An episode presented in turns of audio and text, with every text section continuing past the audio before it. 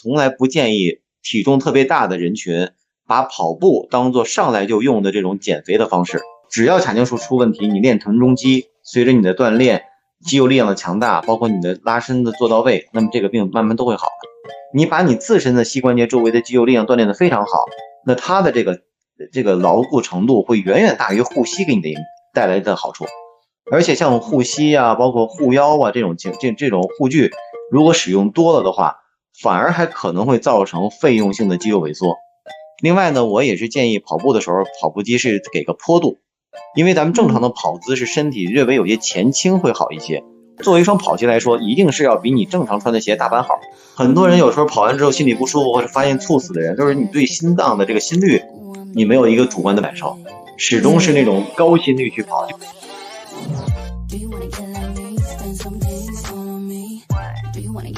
欢迎大家来到协和巴拉巴第三十期啊！我是因为天热而不想跑步的小松。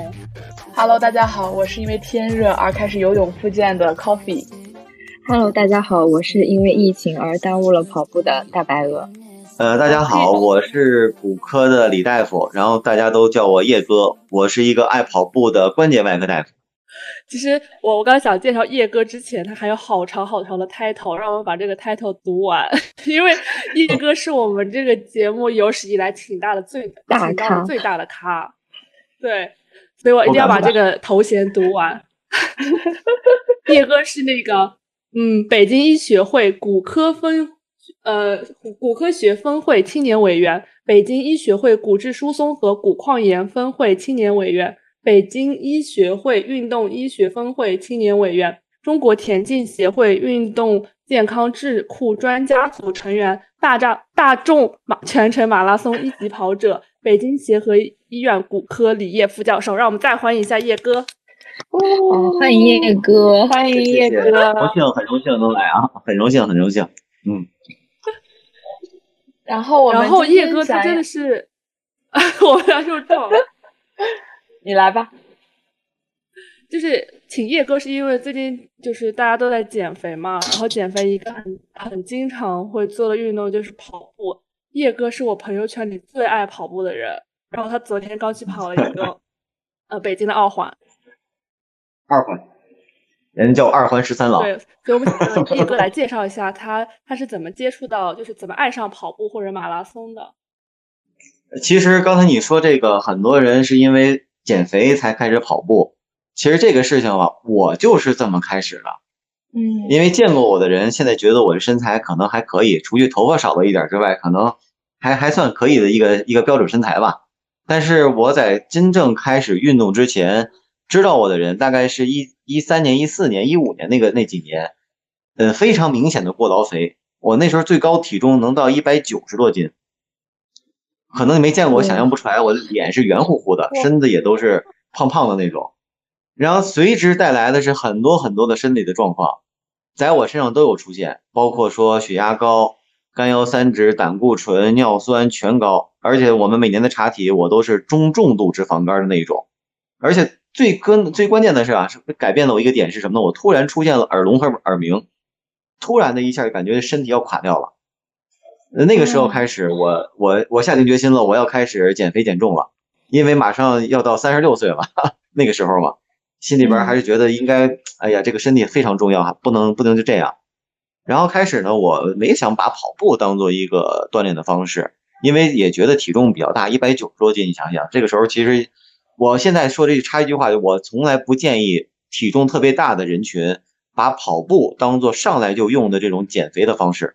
因为这个对你的关节负担会比较重。其实我最开始是练的什么呢？我练的是那个 Keep，这个里边没有做广告的意思啊，就是因为它里边有很多那种高强度间歇训练。因为我觉得我可以先从这个做起，因为这个大家都知道燃脂可能会比较快一些。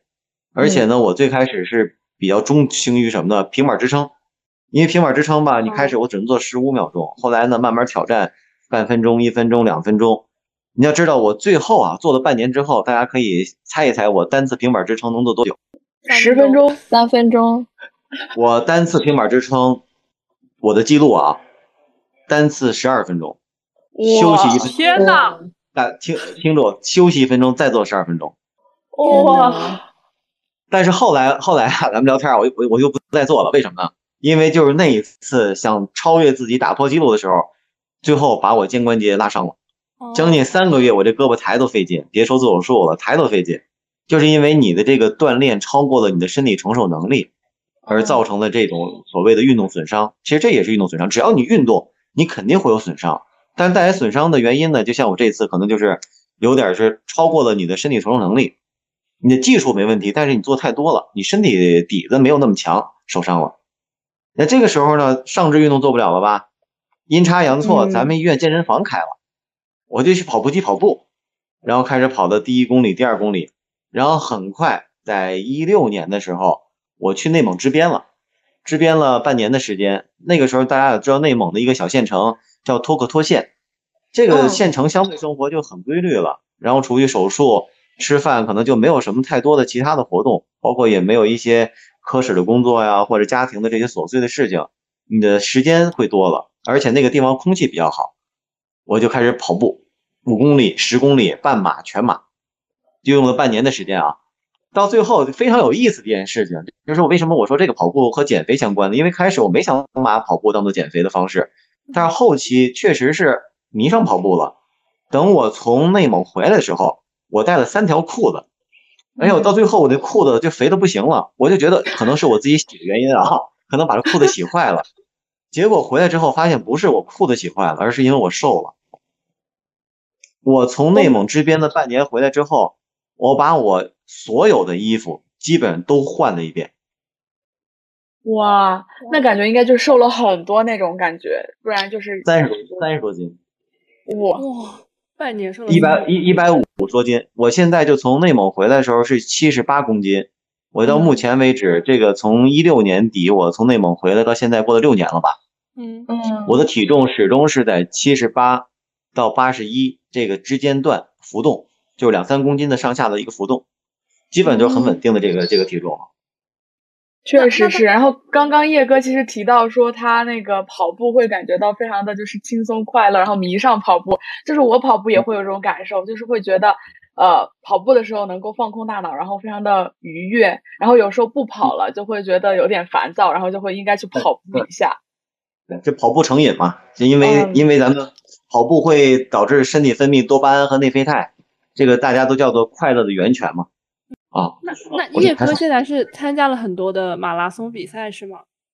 对，是这样。就是我其实针对于这个呃马拉松来说，首先刚才大家介绍我一个 title 啊，是大众全程一级跑者。对，这个我先我先把这个 title 的由来介跟大家解释一下吧，因为很多人觉得哇塞一级跑者太牛了。其实这样，这是呃田径协会针对全国的这种马拉松的爱好者、业余选手，咱们说业余的不是职业的。它会分几个等级，包括精英一级、二级、三级。它分级的这个呃原则或者是规则是根据你的年龄，还有你的这个跑全马的时间去评定的。比如说，它分几个年龄组，大概是三五岁是个年龄组。然后呢，根据你跑全马完赛时间，比如说四个小时、三个半小时、两个小时，来制定这个标准。那正好我是在这个四十岁左右这年龄段，然后。大众全程马拉松的完赛时间是四个小时以内，我们叫破四嘛，我才得到的这个一级的选手。在在最高级啊，大众的最高级是精英选手。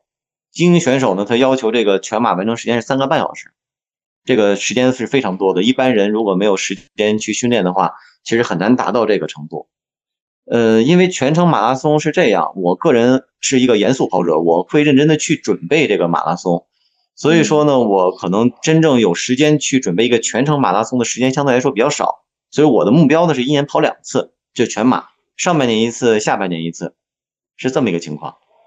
那一般叶哥会在就是全马比赛之前进行一些准备训练吗？对对，这个训练呢是这样，刚才我提到了，我是严肃跑者，就是我认真的去准备这个比赛，大概最少对于我来说，我是需要三个月的时间。这三个月时间的训练的项目会非常多，包括体能、包括配速、间歇、长距离等等，这些都会去训练的。这个训练的目的呢，是不光是要你安全的完赛不受伤，更重要的是我想去追求一个更更快的成绩，就更高、更快、更强嘛。就这种这种人对于这种这种追求还是要有的。竞技运动精神，体育竞技精神。对对对，就是我比较好奇，就是叶哥大概呃从开始跑步，然后到尝试全马，就整整个过程大概用了多久的时间？然后这个过程中经历了什么？呃，是这样，呃，我真正开始跑全马和我第一次开始跑步大概有半年的时间吧。这半年正好就是我在内蒙之边的这一段时间。嗯，当时没有想跑全马，就是你跑到这个点儿上了，你跑了五公里，你就想跑十公里；你跑十公里想跑十五公里，然后就想跑半马，想跑全马。然后我真正说跑全马的准备，因为我本身是个小白啊，我就是上大学跑一千米都快要死那种，更别提早上起来会出早操去跑跑圈儿，对我来说简直是不可想象的。但是后来呢，就是一步一步赶上来，就赶到你就有这种准备，有这种心理。想去完完成这么一个，呃，怎么说全程马拉松这种算是极限运动啊？我始终现在我也认为这个马拉松这个事情，我说的马拉松指的就是全程，不是只是半程，只有全程才能叫马拉松。这个事情我觉得是需要一个怎么一个情节吧？嗯嗯，半年的时间，我会第一个就是我会上网搜很多很多关于这个跑马拉松的一些资料，因为毕竟刚才我说了我是小白，我没有这方面的经验。我也没有专门的老师去指导我，我就搜各种网上的这种大神发的帖子，包括一些跑步的经验，然后再结合自己的这个切身体会，然后去摸索摸索这种跑步的这种方案。还好，因为我本身是搞骨科的，这个起码从我们这个生理生理功能来说，我会有个清醒的判断，到底是哪些是对的，哪些是错的，然后再结合实际跑的过程当中的感受，去把这些经验结合到一块儿。摸索出来一个对于我来说比较适合的路，然后再随着你这个跑步的年头越来越长，呃，可能见到相关的跑友啊或者患者的这些事情，然后再把他们的经验也介绍过来，这样可能相对来说会有一个完整的体会。嗯，相当于逐渐建立了一个自己的训练和跑马马拉松的体系。对对对，就反正理论结合实践嘛。嗯，对对对。哎，那叶哥在就是自己的跑步的过程中有过损呃运动损伤吗？必须有啊！对，我也觉得应该有，大家都会有。肯肯定是有，但是还是万幸，我这种损伤是属于那种功能性损伤，呃，是可逆的。因为在门诊的时候，我先把这个功能性损伤的概念跟大家大概说一下啊，就是很多门诊的患者来找我说，李大夫，我这跑步之后关节疼，或者我跳刘畊宏操跳完之后关节疼，那那到底我还能不能继续跳？其实这种关节疼痛或者是你的运动损伤，我大概分为两大类，一个是器质性病变，一个是功能性病变。器质性病变就是硬件出问题了，比如说你半月板撕裂了，或者是严重的软骨损伤，甚至说再严重的发生了骨折这种情况，那这种情况你是应该就停下来了，很多动作你是不能做了。那么功能性损伤呢，可能就是因为你跑得太多、跑得太快，或者跑的姿势不对，只是一过性的损伤，这个是可逆的。这是功能性损伤，我非常幸运的，起码到现在为止，我所经历的伤痛，呃，绝大部分应该说目前都是属于功能性损伤。那这种情况，我就会分析原因是为什么会这样。比如说，我有一年，我我犯了跑步的人最容易犯的一种病，叫跑步膝。其实跑步膝指的是髂胫束综合征，就这个病我犯过，我两侧都犯过，双膝都犯过。有一年我是跑。武汉马拉松，我跑了二十一公里，走了二十一公里，最后四个半小时完赛，就是非常痛苦，非常痛苦。为什么呢？因为髂胫束综合征它的表现就是腿啊伸直到弯曲的这个过程当中有一个点，大概是屈膝三十度左右的时候，会感觉非常疼痛，尤其是在下楼梯的时候、下台阶的时候，感觉会很明显。所以大家看到网上有一些视频。或者有一些动图，就是说跑完马拉松之后下那个地铁的楼梯，都是腿一条腿伸直的那么下，为什么呢？就是他肯定是犯了这种髂胫束综合征，因为他不敢打弯，一打弯就疼。嗯，这非常非常明显的。但是呢，这个病我自己有感觉，我上网一查也知道它的起因啊，该怎么治疗。那么经过一段时间治疗之后，我肯定很快又恢复了。所以这个也算是我自己得病，然后重新通过自己这个患者。来更加认识这个疾病，然后再对于我自己这个患者给予治疗，获得非常好的一个结果。那么以后我也会把我这个经验分给分享给我的跑友或分享给我的患者。首先要树立他们的信心，这里肯定是能好的，但是你要找原因，你要去对症的治疗，那么以后才能说尽量不犯或者少犯。嗯，哎，那叶哥就是因为我之前跑步其实也会出现，就是呃，比如说很很长呃，比如说连着会跑着，因为我本人运动量没有那么大，所以我可能就是连着跑一周之后，有时候就可能会关节会在跑步过程中突然一下子感觉在呃我呃。屈曲位到伸直位的时候，它会有一个外侧疼痛，但是好像就是一过性的，大概就疼那么几秒，然后之后再跑就不痛了。像这种是个什么情况？应该也是个功能性损伤，但是感觉听起来很像髂胫束综合征。是这样，髂胫束综合征，只要你开始疼了之后，你不会只疼一下。哦，嗯，然后你再跑，你就会疼。哦，而且好多髂胫束综合征在在。没有接受治疗的时候，比如说你疼了，你就停下，你不跑了。那么过几天你再跑的时候，头两三公里可能是不疼的，一过了那个点，你开始疼，它就还是一直疼，而不是像你说的只疼一下。嗯，这是它一个持续的一个表现，就是我们说的髂胫束综合征，而且它的位置是我们的股骨外侧髁的位置，因为髂胫束和这个股骨外侧髁它摩擦而产生的这种无菌性的炎症而导致的这种症状。嗯，如果只疼一下的话，有的时候可能就是一个局部的一个物理的一个磨损或刺激，或者是肌肉韧带的一个紧张，你还没完全放开，可能有这种情况。那么随着你跑步的这个肌肉的松弛，或者是你整个的局部的循环的改善，那可能就不疼了。这就这一次，那是这种解释。而髂胫束综合征一定是一个持续的。哦，原来这样。那叶哥就是，如果是真的是髂胫束综合征的话，除了制动之外，还有什么比较好的治疗方式呢？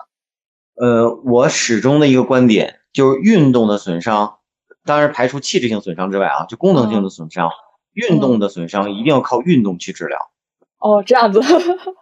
对，一定要运动去治疗。像髂胫束综合征这种最常见的，我们叫做跑步膝，我的治疗是一定是说你不能停，你可以跑，但是你要放慢你的配速，要减少你的跑的这个距离，而一定要加强就是你的臀中肌的肌肉力量锻炼。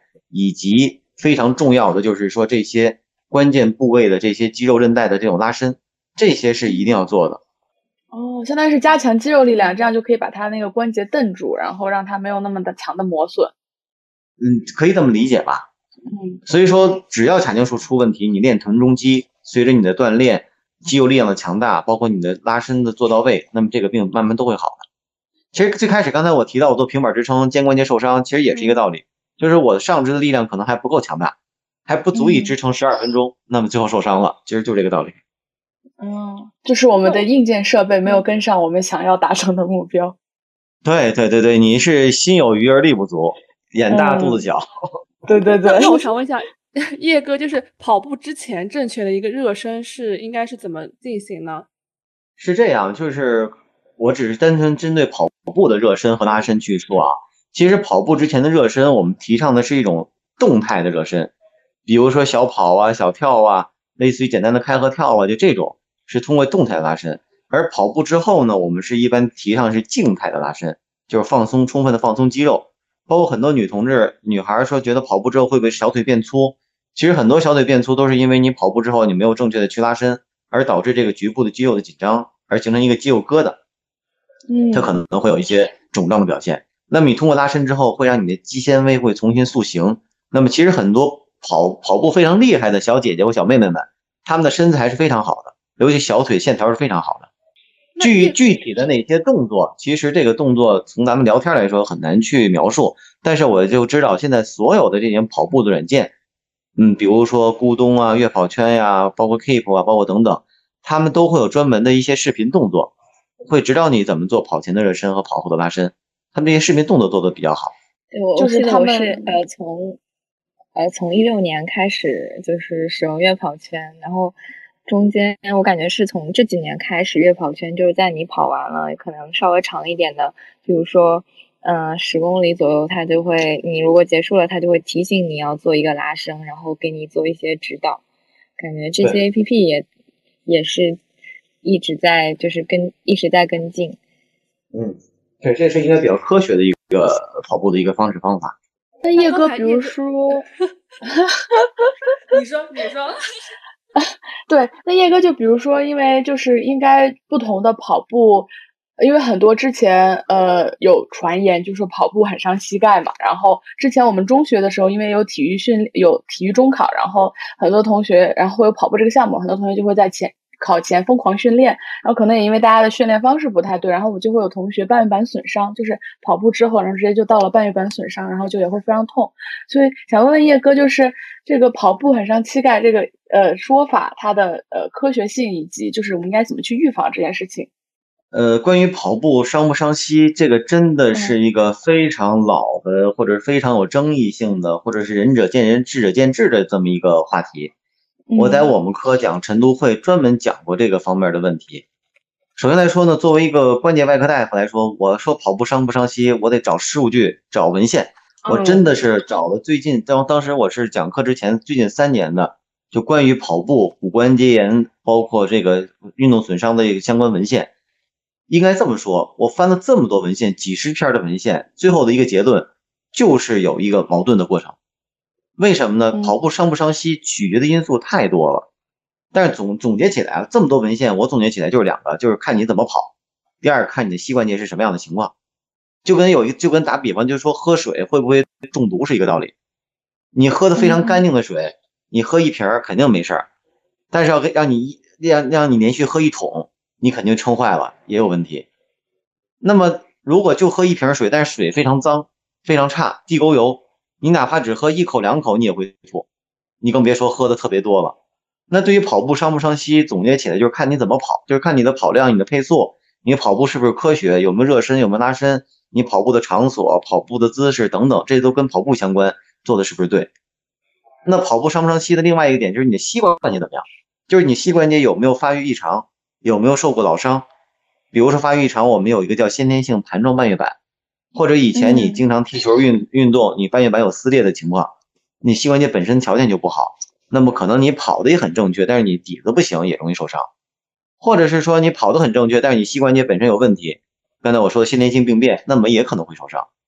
所以跑步伤不伤膝，一定得看你是怎么跑的，你的膝关节本身是怎么样的情况，才能够判断。这一定是一个一个客观的辩证的去看，而不能说是一概而论，说跑步一定伤膝或跑步一定不伤膝。哦，原来是这个样子。那就是比如说我们普通人去怎么判断说，呃，我这个运动之后我这个膝盖有没有受损？因为而且还有很多就是呃小小书啊各种帖子会说，因为运动会伤膝盖，所以你要带护膝啊这些，然后去束缚它，然后让它不要磨损的那么厉害。就这种也是有科学依据的吗？呃，是这样，你刚才说的其实是包含两个问题。第一个是该怎么判断你的关节是不是有问题受伤？那其实这个问题，第一个就是你跑完步之后，如果说膝关节不疼，那起码目前为止应该是没什么大问题。但如果你跑完步之后出现膝关节疼痛了，而且这种疼痛不是说就一次两次，而且是持续的，甚至说这个越来越重，那么你一定是要到医院找专科大夫去帮你做查体，去判断你的膝关节到底有没有问题。嗯，因为毕竟大部分跑者都不是专业的大夫，他没法像我自己说给自己先做一个判断。大部分都是说非医务工作者，那么你出现的这种反复的、持续的这种症状，就应该找专业的人办专业的事情。这是第一个，就该怎么判断到底有没有事儿。第二个，关于护膝的问题，其实护膝的问题也是经常会有人问到我的事儿。护膝，我个人建议护膝的应用场景应该是你出现的膝关节的扭伤。那么你临时给它一个制动，那这个是没有问题的。但如果说你就想靠护膝去保护你的关节，这个我觉得是完全不可能做到的，因为你护膝的力量才有多强。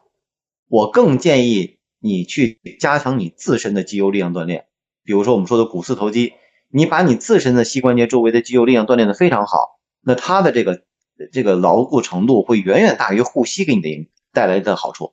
而且像护膝啊，包括护腰啊这种这这这种护具，如果使用多了的话，反而还可能会造成费用性的肌肉萎缩。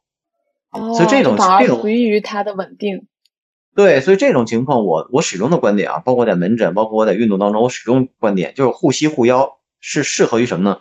有扭伤或者急性损伤需要临时制动的人群。嗯，而不是说你是需要你跑马拉松还带护膝去跑马拉松。大家可以看看，真正说是跑步非常好的人，没有人说带着护膝去跑马拉松的。嗯，所以如果说你都已经呃，如果说你的膝关节都已经有问题，你通过带护膝才能坚持跑完这个过程，那说明你的膝关节肯定是有问题，你就不太适合跑步了，或者起码这个阶段你不太适合跑步了。所以相当于是呼吸是不能起到一个预防的作用，它更像是一个急性损伤之后的一个制动的一个功能。对对，这就是我的观点。嗯，那叶哥就是刚刚有提到说锻炼股四头肌的力量，其实我们之前也学到过，说是不是股四头肌的锻炼就是做那个靠背墙背靠着墙，然后下蹲的那个姿势。呃，是这样，股四头肌的锻炼的方式方法其实有有很多。我在门诊，因为我是搞关节专业的，我会跟很多的骨关节炎的患者或者是运动的患者去讲哪种方式可能更适合你。其实这种方式有很多，包括我们最简单的，比如躺在床上勾脚尖练抬腿，或者是坐在坐在这个椅子上勾脚尖练抬腿，这是一种。另外呢，就像刚才你说的，我们叫靠墙蹲。那么再再激进一点，力量更大一点的话，做深蹲，或者是这种负重的深蹲。它是随着你的这个力量强大，对对这个股四头肌锻炼的这个程度也会是逐步的加大。但是呢，我还是分人群，比如说老年人，你让他去做负重深蹲，那显然是不太现实的。而对于一个年轻人，你天天让他在床上勾脚尖练抬腿，这个量也太少了，这达不到他锻炼的强度。还是要根据他的这个身体状况、他的年龄来选择一个适合他的这个股四头肌的运动方式。这一定不是说就是统一的，说一定大家所有人都去做靠墙蹲，不是这样的。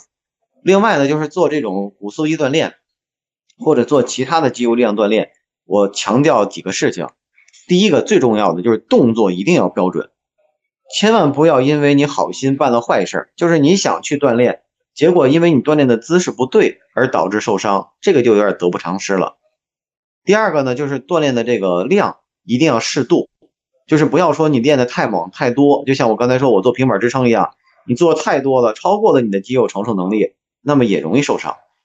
比如说这种负重深蹲，有的人说我要负重五十公斤，我负重一百公斤，但是你实际上你达不到那个量，你非要去勉强的去做，那有时候受伤的就不是你的膝关节了，你可能身体的其他部位也容易受伤。所以说就知道你知道自己有多轻多重，然然后根据你自己的这个能力去锻炼，这样才能说获得锻炼的效果。保护膝盖，现在有一种网上就比较热的那个补剂，就是氨糖。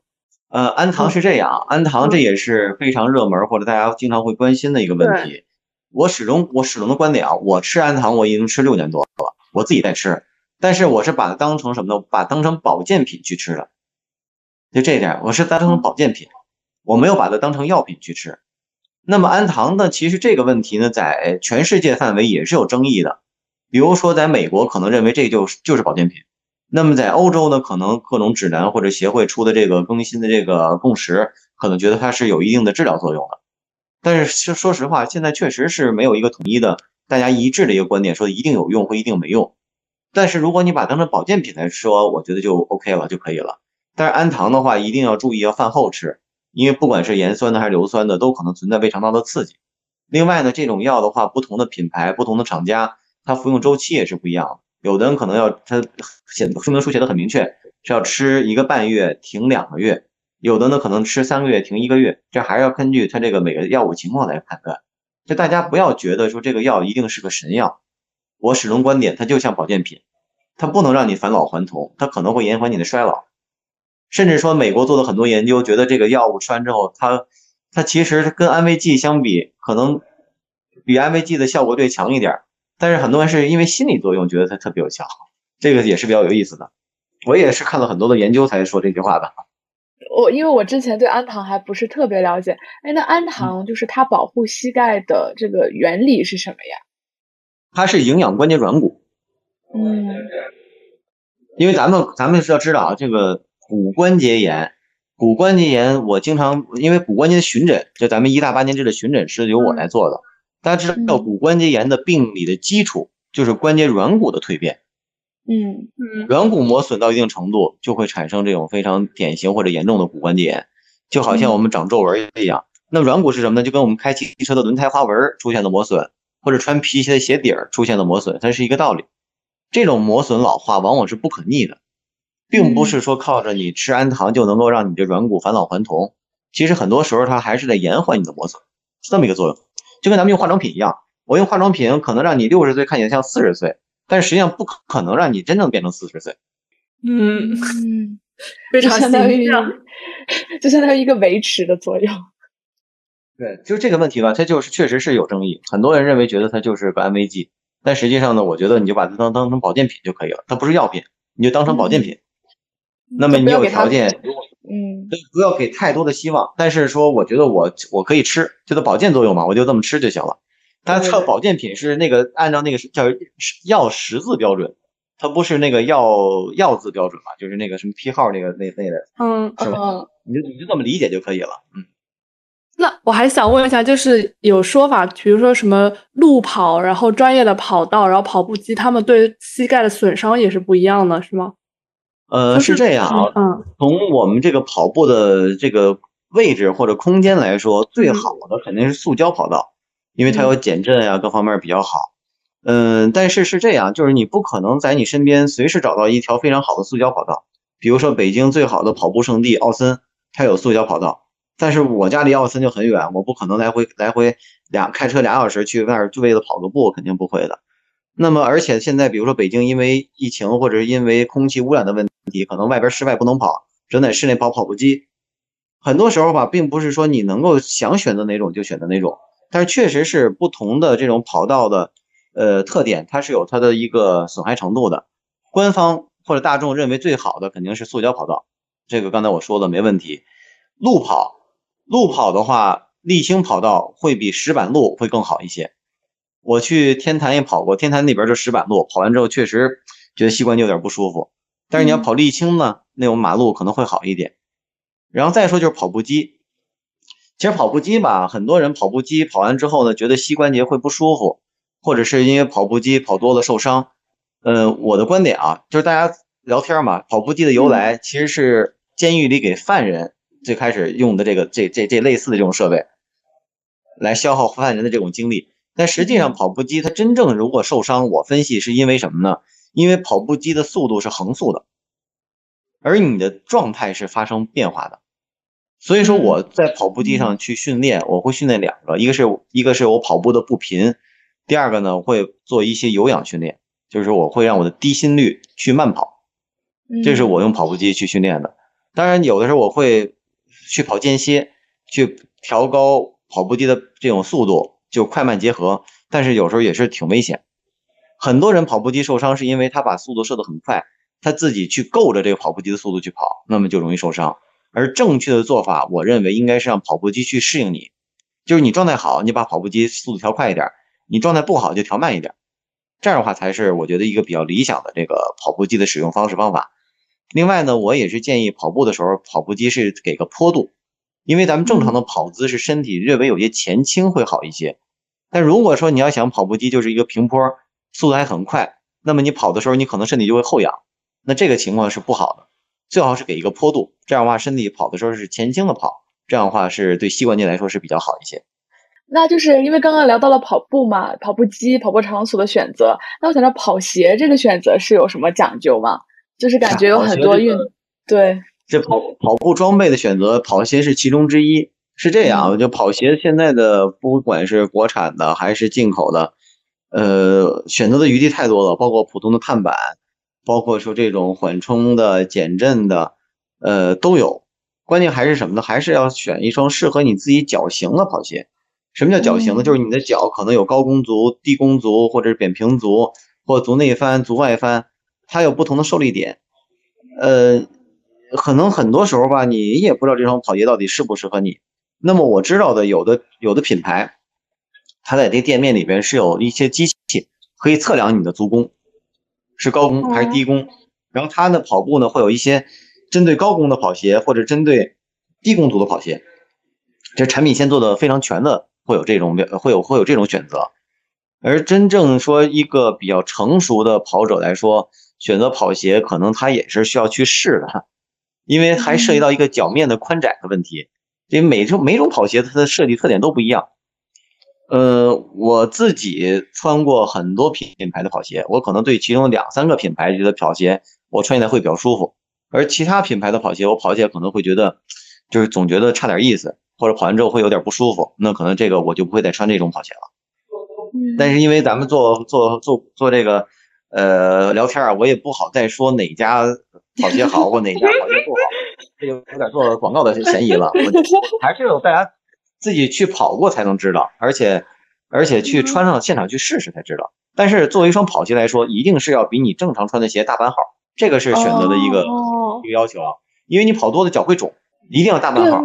我我之前的跑鞋，我就感觉是按照我的常规号码，然后我就跑步之后就会明显的感觉到，就是会挤，就是前面就会比较挤。对，它会挤之后呢，会出现一个问题啊，就尤其是跑长距离，比如说跑跑半程以上或者跑全马，有人跑完步之后这脚脚趾甲就黑了啊，就是我，就是我，我 我一直的脚趾甲就出就指甲上面就出血了？对这个问题，所有所有跑长距离十公里以上的人群可能都会出现。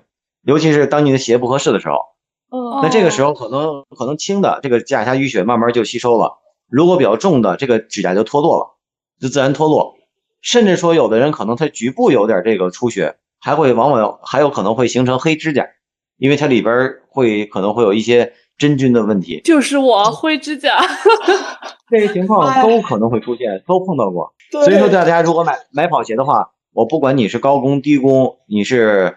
是窄窄足宽足，一定要比你正常的鞋要大半号，最少大半号，这是一个买鞋的最基本的要求。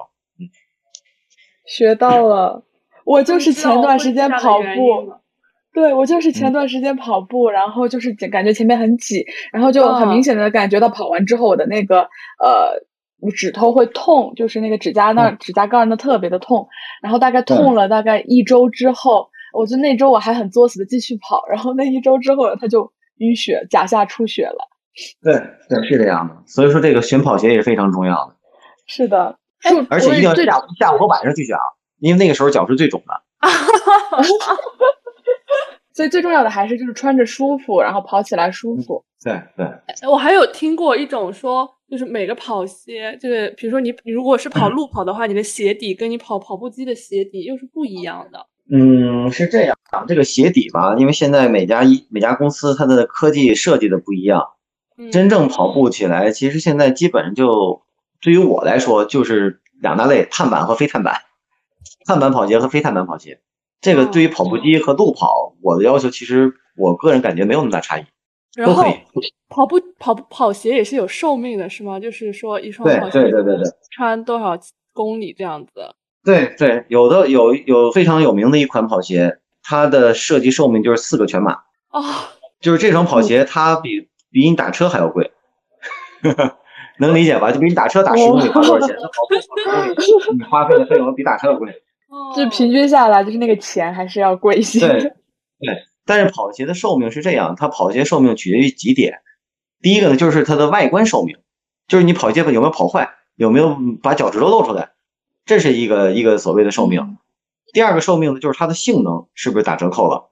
比如它有缓冲有减震，那么当跑到一定程度之后，缓冲减震的性能不好了，那么这双跑鞋对于跑者来说就作废了。那么很多时候可能就会有人把它当做一个休闲鞋去穿。一般的这个跑鞋的寿命确实是因人而异的，跟你跑步的这个你落地的方式，包括你的体重，包括你跑的路面，鞋底的磨损程度都是有相关的。但是一般的话，一双跑鞋。比如说五百到一千公里之内，这个这正常的，可能就是有的人跑五百这双鞋废了，有人跑一千这双鞋才废，这个确实是因人而异的。然后刚才说到护膝的时候，我特地去看了一下叶哥昨天发的那条朋友圈，就真没有人穿护膝，但是我发现他们有人会穿那种很长的袜子，对，那个类似于弹力袜、压缩袜，所以它的作用是什么呢？它是收紧小腿的肌肉。但是我前段时间看到一篇文献说这个。是日本人研究了，说穿不穿这袜子没有什么太影响，所以很多时候吧，很多这个噱头或者是它这个功能都是厂家在做，而真正到底有没有用呢？可能需要大宗的这种这种临床或者是实际的这种案例去去分析去研究，可能才知道。但是现在，呃，我自己的切身感受，我不知道是不是安慰作用或心理作用。我跑全马的话，我肯定也会穿一双这种这种压缩袜，就是把小就跟咱们说做手术时间长了穿弹力袜是一个道理。我只有跑全马才会穿，平时我是不穿的，因为跑全马我想追求成绩嘛，我想开点开点开点挂，用点这种辅助的辅助的这种这种这种利器嘛，包括买双好的跑鞋，包括这些特殊的这些辅助材料，都是我觉得，不管是对心理作用来说，或者怎么样来说吧，还是自我感觉还是有些作用的。装备齐全一点。装备啊，说到装备，跑步的人，尤其是跑长跑的人，一定要有一块心心率手表或者心率带。嗯。但是最准确的、最准确的还是要带心率带。为什么？就是你要了解一下你的心率的情况。很多人有时候跑完之后心里不舒服，或者发现猝死的人，都是你对心脏的这个心率，你没有一个主观的感受，始终是那种高心率去跑，就跟开车一样，你的发动机转速持续是一个高速，对发动机肯定是有影响的。嗯，那咱们的心率应该控制在什么水平呢？是这样，这个说心率控制又是又是非常专业的一个事情了，嗯，因为它分很多的心率区间，它包括你的最大心率、你的静息心率，还有你最大心率多少值。包括你跑步的配速到什么样的心率才是一个比较稳妥的这种这种情况，这个涉及到太专业了。但是对于我们来说，减脂心率一般是建议，比如说我这个，他会要求你的二百二减去你的年龄，然后再乘以百分之六十或者多少。比如说我今年，比如说啊，我今年四十岁，那么我的减脂心率是在一百四左右或者一百四以内是比较好的。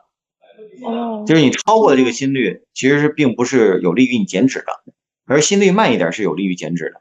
嗯，这就是有建议有氧慢跑，就是减肥的一个有氧和无氧都会有这种区别。所以现在很多那种专业的手表，它会自动的根据你的这个呃年龄啊，包括你平时这个状况情况，给你划定一个你的有氧或者是无氧的一个区间。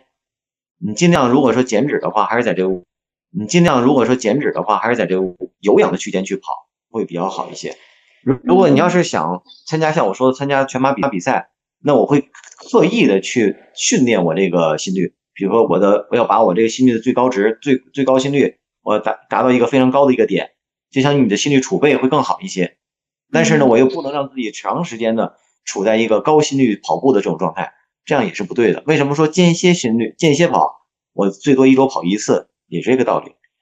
我可能百分之八十的跑步的这个心率都是控在一个有氧或者是有氧稍微高一点的这种状态。嗯，那我还想问，就是现在天越来就天很热嘛，所以叶哥现在对这种夏天是怎么安排自己的跑步呢？我一般的话，夏天跑步就是一早一晚。早上可能周末我一般可能五点钟就去跑步了，跑到六点半七点钟，天气热了就回来了。平时的话，可能晚上我跑的话都是八点钟以后，太阳落山之后，凉快点再去跑。我之前是不是好像看到过叶哥说跑了个步，然后继续去出门诊？对，经常会这样，就是夏天嘛。哇，但是就是每次好奇。嗯，冬天不会，冬天早上跑还是有点风险，因为屋里屋外温差比较大，很多跑步怕出现脑血管问题。其实我还蛮蛮好奇，就是路线的规划，因为叶哥说一开始是在内蒙那边跑，肯定是跟咱们城市的环境不一样。那后面就是在城市里面，你们也会跑二环、三环这样的，是会有固定的一一些路线规划吗？或者是有没有什么可以分享的比较好的这种跑步的路线，或者是风景比较好的呀？是这样，就是说我们选择跑步的路线有几个要求啊，会优先考虑。第一个呢是尽量跑那种直线，尽量不要那种拐弯的距离，就跑个两百米，趴一个弯，拐个两百米一个弯，这种情况对膝关节来说是不太好的，因为你需要一个变向的事儿。这第一个，尽量跑直线。第二个呢，尽量跑一些就是，呃，空气污染少、汽车尾气少、没有太多的这种路面上的风险的这种这种场场地，没有没有这种机动车的场地。这是第二个。第三个呢，其实。还是看你距离这个家的远近，或距离单位的远近，然后相当于说人群比较密集，呃，没有没有太空旷，比较安全。尤其是女孩子夜跑的话，这个这个路面的安全性也是要考虑到的。比如说我们跑二环，我们会在东南西会有一段二二环的护城河，在河边跑，这个环境空气会比较好，也没有那么多机动车的尾气。第二个呢，我们跑长距离一般都是在。早上或者晚上机动车比较少的时候去跑。另外呢，就是我因为我家在崇文门住嘛，我可能跑天坛、跑故宫、跑什刹海，就这些公园我可能跑的会多一些。那相对来说空气又好，又没很多车，呃，路线又比较直，那比较好。比如说咱们跑故宫嘛，故宫一圈四点五公里，嗯，这个是离离协和又近，这是很经典的一个一个跑步的路线。而且现在那些 A P P 也会给你推荐一些跑步路线。对对对，你可以选，它选择一个最佳跑步路线，或者是我每到一个城市，我都会选它那个跑步圣地。哦，就是悦跑圈，它有一个跑步圣地的一个推荐。我到一般我出去开会或出去讲课或出去做手术的话，我一般都会带着双跑鞋，带身跑步的装备，这都是我随身带的行李。这几年自从跑步之后都是这样。然后我还看见叶哥会在，比如说二零二二年，然后跑一个二零二二的这种数字的，对，我们会跑会跑数字，会跑这个生肖，比如跑个小狗啊，跑个牛啊，跑个老鼠啊，这个都是有那些大神去提前设计跑好，然后我们会约着几个好朋友或者跑友，大家一块儿跑，这样比较有意思。因为跑步嘛，我觉得还是要享受它的快乐，而不是像苦行僧一样，非单纯的去追求速度。当然，追速度要追求，但是大部分还是要追求快乐的。把跑步发展为一项这个兴趣爱好。对对对，我觉得非常非常非常有必要。哦，我还想问一个，就是关于就是跑步之前需要吃点什么这种。呃，是这样，关于跑步的饮食，其实要求也是比较多的。一般的话，我比如晚饭之后，我会两个小时，基本消化好了，我才会再去跑步。早上起来，我一般是空腹去跑步。呃，有研究说早上空腹跑步是最有利于减脂的。嗯，但是如果说要是跑长距离，比如昨天我们刷的耳环，那我们会在跑步之前半个小时到一个小时，我可能会稍微吃一点高能量的东西，比如吃个香蕉啊，吃点容易消化的东西。那跑完步再补充水？呃，这个跑步呃补水的问题是看你的这个天气环境。比如冬天的话，我跑半程马拉松我是不需要补水的，冬天。但是像昨天那种闷热、湿度特别大的天气来说，我们是有随行补给的朋友的。我们有三个朋友会骑着自己的车，带着水、带着能量胶、带着盐丸。我们可能根据出汗的情况来随时补水。昨天我跑完跑了三十三公里一个二环，我是喝了一个百岁山、两个宝矿力，还有一个脉动，我喝了四瓶水，补了两个能量胶，四个盐丸，我好想知道。叶哥是怎么加入这一个跑团？就是这些好朋友，然后组成一个团，然后比如说定期会去刷一下二环、三环这种。是这样，就是很，这是很有意思的事情。就是你有同样爱好的人，是很容易找到对方的，就很容易找到。可能可能哎，大家知道哎，比如协和，哎，就李烨跑步，那可能一说谁谁谁打听说他也跑步，那后来可能就形成了个协和跑团。那协和跑团里边有有各个科室的大夫啊、护士啊，或者是咱们咱们医院的工作者，可能有的时候有时间就去跑了。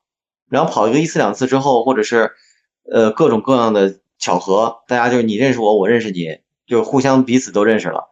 然后认识这么多朋友呢，可能会有几个合得来的，或者是大家这个跑速配速差不多的人群，然后时时间也能赶到一块儿了，就会互相约呃去跑步，形成一个小团体吧。感觉真的是非常有意思的一个事情。对对对，你像我们昨天跑步的那些，都是都是医院的医院的工作者会更多一些。相当于是就是有相同兴趣爱好的人就会自主自主自发的聚在一起，然后进行一些。对对对，这很很奇怪，很奇怪，没有说谁谁主动去找，就不自觉不自觉哎就就就找到一块了。对，我就我就想起来还有一个挺有意思的事情，以前在学校的时候跑操场，然后你可能遇见。一起跑的，然后经常跑的，可能，嗯，他配速稍微快一点，然后你可能就或者是他过来找你，或者你过来找他，两个人一起跑一段，然后可能又继续各各跑各的，感觉这种事情也会还蛮有意思的。嗯嗯，没错没错。因为跑速不一样，不能做朋友了。是这样，确实这跑配速不一样吧？其实有的时候跑步，因为很多时候，大部分时间我是在自己一个人跑。嗯，而集体活动的时候，大家可能会更照顾跑得慢的一些人群，因为大家集体集体完赛嘛。但是可能就会找一些新花样去跑，这个确实也是有。嗯，哎，叶哥说的新花样指的是？就刚才我说的嘛，要不刷个二环，哦，要不跑个数字，要跑个生肖，这么要不这样去跑。而真正比如说我要去跑比赛，或者跑比如跑北马，或者是他们跑越野。这个时候可能还是更多的还是以自己的节奏去跑，因为这个每个人跑步他都会形成一个自己的节奏，如果这个节奏被打乱了，就会影响你这个跑步的最后的一个成绩，尤其是跑长距离啊，这个节奏非常重要了，跑步的节奏非常重要。你跑慢了会难受，你跑快了你也会很吃力。嗯，哎，那叶哥，你现在一周或者每个月大约跑量是在多少？嗯，我现在的话，大概每个月跑量是在一百八到两百之间。但如果我要准备一场全马，我我的跑量一般都是两百加。那那叶哥会有那种不想跑步的时候吗？这都会有的，每个人都会有这种疲劳期。但疲劳期的话，你就可以做一做这个力量锻炼嘛。嗯，我我可能会带着我们家老大去练练 keep，或者带他做做骑行。前段时间我刚带我们家老大骑了个三环。哇，哇！我老大今年是一个十一岁吧，十一岁我带他骑了六十公里，然后我带他跑了八公里，就他的现在能够接受到的，我觉得这个身体的上限是这样的。我准备等他成年成年之后，我们俩一块参加马拉松比赛。哇，好酷！也算是培养一个未来的队友吧。冉冉升起的星星，我还说要在我五十岁之前跑一场马拉松呢。呃，是这样，就是就是马拉松这个事情吧，我个人觉得就是这个是一个比较好好训练的一个项目。嗯，因为对于成人来说，耐力训练是比较容易的，速度训练是很不容易的。嗯，你跑得久，我觉得是很容易，但是你要跑跑得更快。那是很难的，而且现在的比比如说马拉松比赛，它有一个关门时间，比如说全马，有的人是六个小时，有的是六小六六个小时十分钟，或者六个半小时。其实正常来说，你想一想，你走四十二公里，你花六个小时，你快走应该也能走完。因为因为刚才叶哥说他有一次跑马拉松是呃跑了一半走了一半，结果也只花了四个半小时，这个配速就已经感觉很快了。对。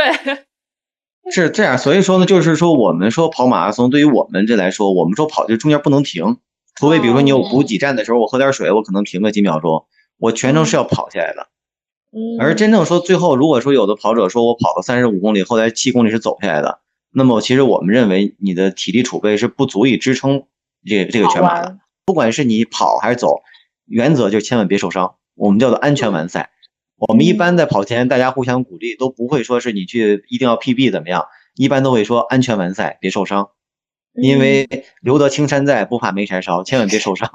嗯，是的，是的，受伤之后恢复就会有一定的时间。对。然后还想问一个，就是比如说你因为跑跑步之后，比如说肌肉很酸痛，现在不是很流行筋膜枪吗？对，筋膜枪、泡沫轴是这样，筋膜枪、泡沫轴我都有，但是呢，这个。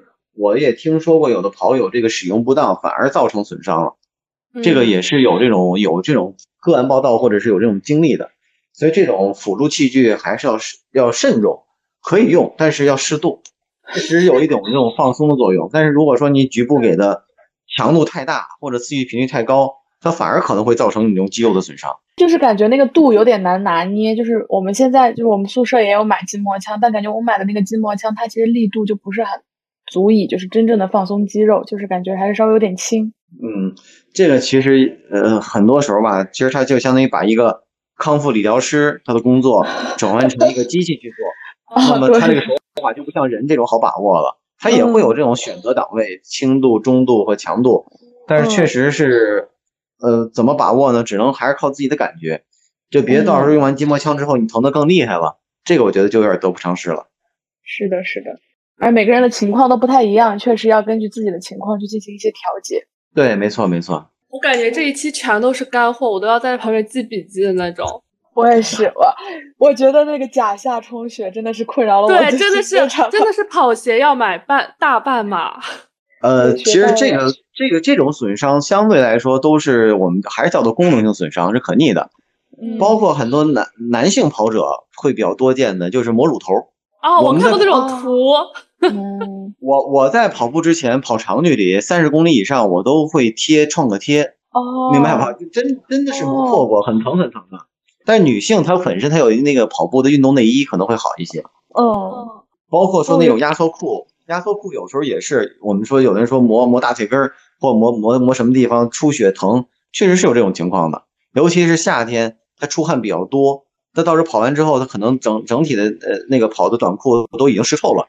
所以更容易增加磨损，其实这也是运动损伤的一种表现啊。原来这也算运动损伤，之前都没有会往这些方面想。然后我还会有问题，就是是我袜子穿的不对吗？我老觉得我的脚后跟就会很容易被磨脚跟儿，我也是会这样。